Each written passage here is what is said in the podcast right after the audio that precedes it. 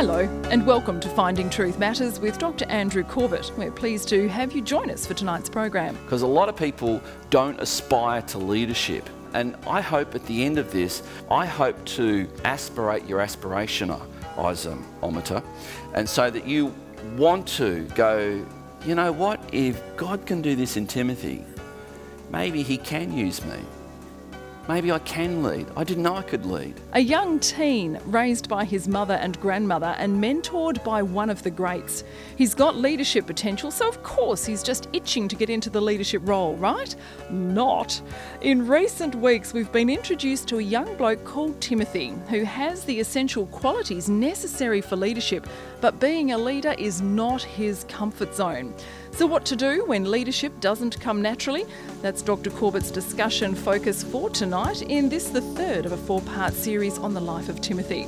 Let's join him now. Father, we're going to open your word now, and your word is self described as being like a surgeon's scalpel. It's able to cut in a way that brings healing. And Father, today I pray that for those of us that need your healing, we need our hearts healed, our minds awakened, our our hearts quickened, that Lord, you just do something through your word now. May I hide and may people see something of Timothy, and may Timothy hide, and may they see something of Paul, and may he hide, and may we see Jesus behind it all. Today I pray. Amen. We are looking at Timothy. Timothy, just to recap, was a young man who was raised essentially by a single mother. And her mother, Lois and Eunice. And uh, his father wasn't on the scene. And his mother and grandmother are described as really good ladies, uh, really good women who did their best in raising young Timothy. Timothy was born to a Jewish mother. His father was a Greek, and nothing nice is said about him. And like a lot of young men who grow up without having a dad on the scene, he was at, I think, great risk. Like any young man who grows up without a dad around, they're vulnerable. They're vulnerable to all kinds of things, and Timothy would have certainly been that. And then one day, the Apostle Paul turns up around about 51 AD and turns up in this part of Turkey called Lystra. And as he walks into the city, there's a man who everyone knows because he's been there for at least four or five decades, and he was born lame. And Luke, who is a doctor who's narrating Acts, and he's really done his homework, and he says this man was born lame from his mother's womb. And Paul walks in, and he began. He sees the man over there, and, and he begins telling this just everyone listen to me listen to me and and as he gathers a crowd in this town of lystra he begins to tell them about Jesus who went around the shores of Galilee healing people, who went around the streets of Jerusalem healing people, who walked into a, a portico pool called Bethesda. He walked over people. He went to one man who was lame as well, and he said, What do you want? He says, I want to walk. and Jesus took him by the hand and said, Then stand up and walk. And that man stood up and walked. And as Paul's telling these stories of Jesus, he notices this man who's never walked in his life. His legs, I can only imagine how shriveled they were through atrophy of muscle. This man is looking like, could this be? Could this, could Jesus do this for me? Is this possible? What am I hearing? Is this true? And as Paul's preaching, he stops and the Bible says he looked at the man and saw that faith was in his heart. And he said to the man, Stand up and walk. You can imagine the crowd, probably bigger than the crowd that's here now, all going, Oh, yeah, right. And suddenly it says the man leapt up your jaw would drop, wouldn't it? I mean, if you'd never had uh, women, you could experience gravel rash for the first time because your jaw, poof, ow. As you saw the man stand up, and you think, well, there's, there's no one helped him. He just jumped to his feet. And these local people in Lystra who'd seen that man every day begging thought, my goodness me, what's this? And then just to add to the confusion, the man begins to skip and run. It would do your head in. But there was a young 15, 16 year old boy watching this going, That's not the religion of my grandmother. That's not the dry religion of my mother. Who is this guy? And as Paul was doing his thing, they called him a Greek god, and his, his mentor, Barnabas, who was with him, they called him Zeus and, and uh, the chief of the Greek gods. And it kind of went a little bit south from there, and Paul was dragged out of the city and they stoned him. And Luke says everyone thought he was dead. And this young kid's watching this. He's seeing this guy who's just declared this guy, stand up and walk. And he jumps to his feet and runs. And many people say, if this is what your Christianity can do, I'm in. And a church was planted in this place called, called Lystra. And then, as Paul was dragged out of the city not too many moments later and hit with rocks the size of baseballs, he, in a bleeding mess, dropped to the ground without a heartbeat, without a breath. And this young boy would have seen that those people who said, I'm in, came and stood around Paul and said, God, we've just seen you raise a, a lame man who's never walked. Can you do something for Paul right now? How's that? Bunch of new Christians gathering around an apostle, asking for God to do something. I almost feel like I should just sort of pretend to be Steven Spielberg at the moment because I, what I want to do is if I could just take over your imaginations for a moment and do a meanwhile. You know how, like they used to do, meanwhile back at the ranch. Meanwhile, something was happening to Paul at that time. And he tells the Corinthians in 2 Corinthians, he says this I died. And let me tell you what happened when I died. I was caught up into the third heaven. And this meant something to the people of that time. They understood the third heaven was the deepest part of heaven. And I heard things in that time that I could never repeat because I, you can't put words to it, and to try and put words to it would just defame it. And I encountered the Christ that I worshipped in a way that I've never seen before because he was seated on a throne and and he begins to describe his encounter with Christ and this is in 2 Corinthians. And suddenly that revelation that he had where he's he's trying to be you know, coy about it. He says, I, I know a man. I know a man who died. And he was caught. And he's talking about himself. And at that moment, the believers in Lystra are asking the Jesus who is seated on the throne of heaven, Can we please have him back? And at that moment, Paul's taken out of the third heaven, back in his body, and he stands up. That'd be pretty freaky, wouldn't it? And Timothy, this young boy, saw this. He didn't catch Paul's attention at that time. But five years later, when Paul came back, this young 15 year old boy is probably around 19 or 20 now. And Paul comes back, and, and the believers there are saying, You know, there was a young lad here who really listened to you when you were here, and he really was really struck, and he has made great progress in, in following Christ you really want to get to meet him. So Paul does. And they all speak well of Timothy, and Timothy is, has the, signs of someone that Christ could really use. And Paul sees it straight away. He says, Yeah, I've been looking for a lieutenant. I, I reckon, Timothy, I reckon God's brought us together.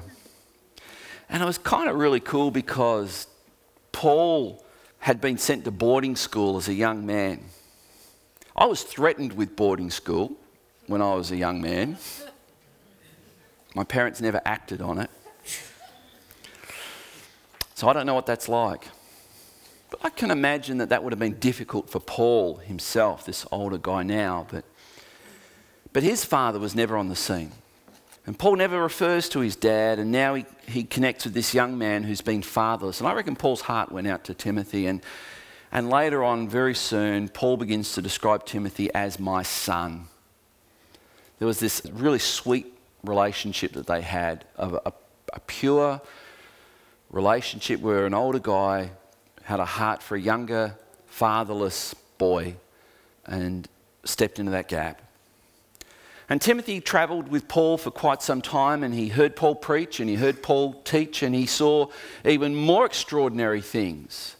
From Acts 16 on, you read about this. And he was with Paul one day when he went into um, a town called Ephesus, also in Turkey. A lot of this action is taking place in Turkey. And Paul goes down to a river and there's 12 men there and they are worshipping. And Paul says, uh, Tell me about what you're doing. And they said, Well, we believe in the Christ. And he says, Have you heard about the Holy Spirit? No, not really. Who, what's the Holy Spirit? And he prays for them to receive the Holy Spirit, which is an important thing even today for people who say, I want to follow Jesus. Please seek the Holy Spirit, to be filled with the Holy Spirit. This is what we see in Acts. And, and so he prays for them to receive the Holy Spirit, and they did. And Timothy would have seen the extraordinary things that happened there. And that church, as we are going to focus in on in a moment, that church that started with 12 people within a few years was 6,000 people. Ruby and I are reading through Fox's Book of Martyrs. It's actually a bedtime book. It's not the ideal uh, sort of, we interpret it a little bit for her. But there's also, we're reading into the second and third century where there's still so much happening in Ephesus, and what Paul planted there was extraordinary. But it wouldn't have been unless Timothy had been around. And so, what we're going to see, and this is a, I think, um, for many people this morning, it's going to be a bit of an eye opener. Because Timothy had a lot of things going for him, as we'll see. I want to identify six really, really positive things in Timothy. But leadership wasn't one of them. It didn't come naturally. You know, you go through primary school and there's some girls, some guys who just stand out as leaders. They get picked as house captain, they get picked as school captain, they get picked on the SRC, they get picked for everything because they're just awesome at everything, you know. And um, uh, sometimes they get voted most likely to succeed, which I've never heard of anyone who actually is the most likely to succeed when they get voted the most likely to succeed. So if, if, you've never been voted the most likely to succeed, rejoice because it's probably a sign you'll probably succeed. So Timothy was never the SRC captain, he was never the house captain, he was never the school captain, he, was, he never won anything, he was not just naturally a leader. So for Timothy, the leadership did not come naturally. And I think God calls people into positions where they have to exhibit leadership. And if I was to ask you here right now, in this wonderful big lounge room that we're in now, how many of you feel really gifted to be able to be a leader, to lead people? I reckon we get a handful of hands go up. And how many would like to be in leadership? Some of those hands may even go down because a lot of people don't aspire to leadership. And I hope at the end of this, I hope to aspirate your aspirationometer, and so that you want to go, you know what, if God can do this in Timothy, maybe he can use me. Maybe I can lead. I didn't know I could lead, but maybe, maybe God could do it. So, why was Timothy now going to have to lead? Well, two things necessitated it. I've mentioned that for Timothy who travelled with Paul for quite some time. There was one really, really big thing that meant he had to step up and step into the shoes of Paul. And the first one was when Paul was imprisoned. Paul spent a good many years in prison.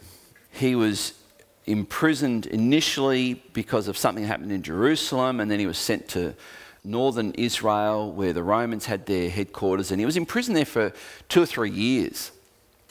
So he's out of action, and so while he's out of action, he's writing letters, and often those letters are carried by Timothy to the church. So, for example, 1 Corinthians, we read that, you know, I'm sending you this epistle by my son Timothy. So Timothy turns up and he, he says, I have an epistle from Paul, let me read it to you. And that all 16 chapters of 1 Corinthians would have been his sermon to them. And he would have left them that document and praise God that he did because now we have First Corinthians. And that's the kind of thing Timothy was doing for, for a while, thinking, well, you know, this will be over soon. Paul will be back out. I can, you know, he, I won't have to go by myself. He can come with me. I'm guessing is probably where Timothy was thinking. But another thing also necessitated the need for Timothy to step up and get out of his comfort zone, and that was the growth of the churches. I said to you, the church at Ephesus went from 12 men to over 6,000 people in not that long a time.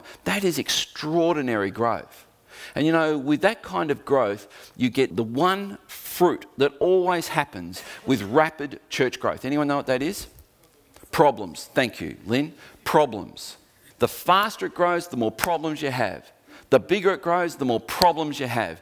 And problems is spelt, anyone know how to spell problems? P E O P L. and that becomes the, the challenge. And so these two factors, Paul's in prison, and the churches, I'll just mention Ephesus, uh, as you'll see why in a moment, these things have grown, and now Paul's saying, Timothy, I need you to step up.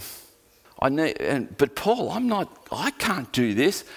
Don't, don't do that. I, I need you right now. I don't want excuses. I want you to, you know, step up and step out. And so there came a point when Paul's imprisonment went from northern Israel to a journey, uh, let me go this way, over to Rome.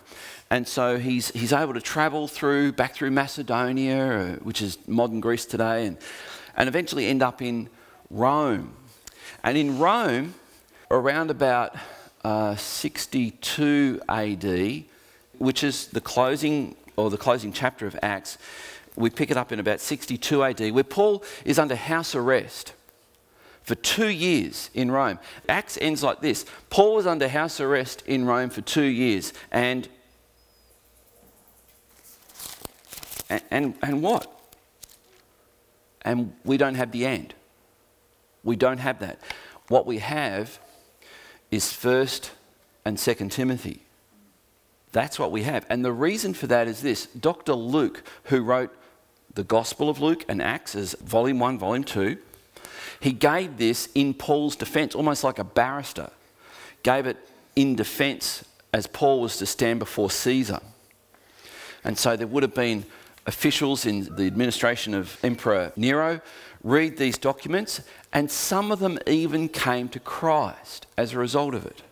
We know that because Paul later writes in the epistles, we now have such and such in the palace of Caesar who's now a believer. And you think, wowzers. So the Gospel of Luke, which gospel means good news or the story of good news, and the book of Acts was leading people to Christ, which means they became a Christian almost from when the ink was still wet. And it's continued to do so to this present day. So here we have this situation where Paul, the and, we deduce it from the two letters that he wrote to Timothy. First Timothy and Second Timothy. So he's now in prison in Rome, and I know that there's a. I've read a lot of commentators who have guessed on the guesses that others have made that Paul probably was let go and probably went around and continued to minister until maybe 67 AD and then, you know, decided to go back to Rome and in Rome then he was executed. And it doesn't fit the evidence. That's not the evidence, not at all. For some people, they have to make that story work because there's this theory that Paul actually went over to Britain and preached in England uh, and there's a thing called British Israelism, which some people are committed to, and I just think it's, it's nonsense, but that's another story. The best we can deduce from the evidence is that when Paul was in prison in 62, he was there for two years, we know that says that in Acts. He was then taken into the, what's called the Praetorian Guard, which is when they, things get really serious. And probably now we're two years, so 62, 64. The end of 64, things have got worse in the empire. What, what do we mean by this? Paul's in the Praetorian Guard. These are Caesar's Secret Service guys.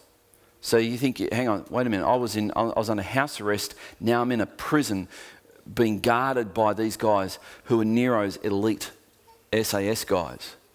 Uh, this is not looking good. And he hears word that down the hall, his colleague Peter, the Apostle Peter, has been captured and taken, and he appears before Caesar Nero. And he tries to make a defense, and Nero says, Don't want to hear anything of it. Take him out, kill him now, execute him right now. And Peter's taken out, and he's crucified upside down. And Paul is in prison while this is happening. And then later that year, early 65 AD, Paul stands before Nero, and a similar thing happens. Execute him. They haven't got time to crucify him. They take him out and they behead him. Before that happens, he writes these two letters to Timothy. And I want to, I want to show you that something happened. Timothy was able to get over to Rome. He got over to Rome, he met with Paul, and Paul says this to him Timothy, the greatest need that we have right now is for you to go to Ephesus. I need you to go to Ephesus. And so Timothy says, But I, I, I can't do this. Timothy, I need you to go. And you've got to go quickly. This thing's on the brink of exploding, and I need you to go over there and just calm things down and get that church in order. So Timothy does. He goes. So we read in 1 Timothy chapter 1 verse 3 that Paul reminds Timothy of the first time he told him to go to Ephesus. And it says this, as I urged you when I was going to Macedonia, remain at Ephesus so you may charge certain persons not to teach any different doctrine. So it appears that after Timothy met with uh, Paul in around about 64, um, he was, was more or less based at Ephesus. And in that time, when he is based there and he's met with Paul in prison in Rome, and he comes back, Paul writes 1 Timothy to him. And I want you to hear this because Paul knows Timothy's not a strong leader. He knows that. He, he really, and he, he's about to go into a church of some 6,000 people and they could tear him apart. So Paul writes 1 Timothy and 2 Timothy. And I want you to get this. Paul feels like this is the closest human being on the planet Paul has ever been to. And he says that I'm not closer to anyone else but Timothy. Timothy, you're my son, my beloved, my dear son. And so if, if, you've got your Bibles, go to 1 Timothy chapter 1, verse 1. I want you to read this incredibly unusual opening to this letter. Because how would you write to someone that you felt closest to more than anyone else on the planet? If I was to write to Kim, imagine if I wrote this Andrew, an apostle of Jesus Christ by command of God our Saviour, Jesus Christ, who is our hope. Now listen here, dear. Go down well? No. no. so why does Paul do it? Why does Paul go bam, heavy? Whoa. Why? This is cold. Because he's not really writing to Timothy. He's writing to the Ephesians. And Timothy would have had to read this out. This is the letter I've just received from Paul. And if you get that, you re- now it makes a lot of sense because here's Paul saying, I've sent my young boy here. I know that there are some people there, you could eat him alive. Don't you dare. And so we see that Paul has to say certain things in this epistle to Timothy. In chapter 4 and verse 12, he says this Let no one despise you for your youth. But set the believers an example in speech, in conduct, in love, in faith, in purity. Now, the only reason Paul could possibly say that is because he thinks Timothy can. And so, what we see is that Timothy actually did possess qualities that he didn't think were that big a deal. And I, mentioned that I think there are six things that, that Timothy possessed that made him an excellent candidate for the very thing God had called him to do, even though he didn't feel he could do it. In fact, I'm going to say whenever God calls you to do something, if you are so overly confident that you tell God, yeah, you've made a good choice, I'm your man, you're probably not the man. if you sense a call of God on your life and you go, I can't do this, you're probably in the right place and you're probably listening to the right God. Because God will always call people who feel they can't fulfill the call. And Timothy was no exception. So, despite his youth, in his late 30s or so, despite his lack of self confidence, he possessed the right qualities. What are those right qualities? Here's six that I can easily and straight away identify based on that verse and the other things Paul says to him. Number one, he was humble and teachable. Who here is the humblest person in this room? I just see hand. Who, when someone says, Can I show you a better way to do this, says, No? What parent has children and you show them something and they go, I know? and constantly, I'm telling, I mean, I've only got one daughter left at home, and not to tell you who it is.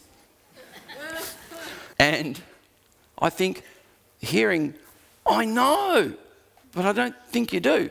Oh, all right, then show me. And part of the job of a parent is to somehow get this quality humble, teachable, because it's a beautiful combination of qualities. And Timothy had it. He was humble and he was teachable. The second thing was we know he's well grounded in God's word. Paul actually commends him for it. He writes to him and he, he says that his faith was strengthened by his grandmother and his mother who taught him the Word of God. So, from a very young age, he would have memorized the first five books of the Bible. How's that? Anyone has anyone memorized the first five books of the Bible? You know, I was reading the requirements for a deacon in the Ethiopian church in the fifth century, as you do. And the requirement to be a deacon in the church in Ethiopia at that time in the fifth century was to memorize the Gospel of Mark in Greek. Now, I read that, I think, in, in my Greek studies because it was kind of like one of those things. You think this is hard? Try being an Ethiopian eunuch. Uh, sorry, Ethiopian deacon. oh, try being an Ethiopian eunuch. That'd be hard. Anyway, uh, but being well grounded in God's word and theology. And thirdly, he, he lived the kind of life where we read in Acts that when Paul turned up five years after he'd been there the first time, they all the believers said, You really should get to see Timothy. He's God's really got a hold of him. Something's happened in him. He's a young man who God is clearly all over. And so, what that tells me is that his life was on display. That's called transparency. And it's also called authenticity. He was authentic. He wasn't one thing on a Sunday and then something else on a Monday. He was the real deal. And he walked transparently with Christ. And I reckon what that looks like, please don't misunderstand what this looks like. Because if you search Timothy, I want to see if Andrew is right, you know, and you Google search Timothy, a lot of the websites are going to call him Saint Timothy. And I can guarantee you that if we did go back in a time machine and we were able to go into that part of Turkey and we were able to see Timothy, there actually was no halo following him around. There really wasn't. And he probably dropped the ball several times. He probably muffed up, to use the Greek expression. So here, Paul writes to him addressing this issue of confidence. Timothy really felt a lack of confidence. And Paul says, Do not neglect the gift you have, which was given you by prophecy when the council of elders laid their hands on you. So this wasn't a book, it wasn't a watch, it was a spiritual gift. And who are the council of elders? The Ephesian elders. So, the very people that he's now gone to, Paul's saying, don't worry about the 6,000 crowd. Don't worry about them. Worry about the guys who are the elders in this thing. Remember how myself and these guys got around you? We prayed and we asked God to do something in your life. God is now strengthening you and giving you the gift of leadership. Use that gift, Timothy. Use it. That's all we have time for tonight. For a CD copy or a premium download of tonight's discussion, please go to our website, findingtruthmatters.org, and select Timothy Part 3 from our online store. As we've heard tonight, Timothy had to learn to stretch beyond his comfort zone to be a leader of God's people, as all God's leaders must. He had to learn to use, develop, and hone the gifts that God had already given to him and to focus on the core things that God had called him to do. More from Dr. Corbett next week with the conclusion to the Timothy series. Dr. Corbett is pastor of Legana Christian Church and president of ICI Theological College Australia. We look forward to joining you again at the same time next week for another Finding Truth Matters.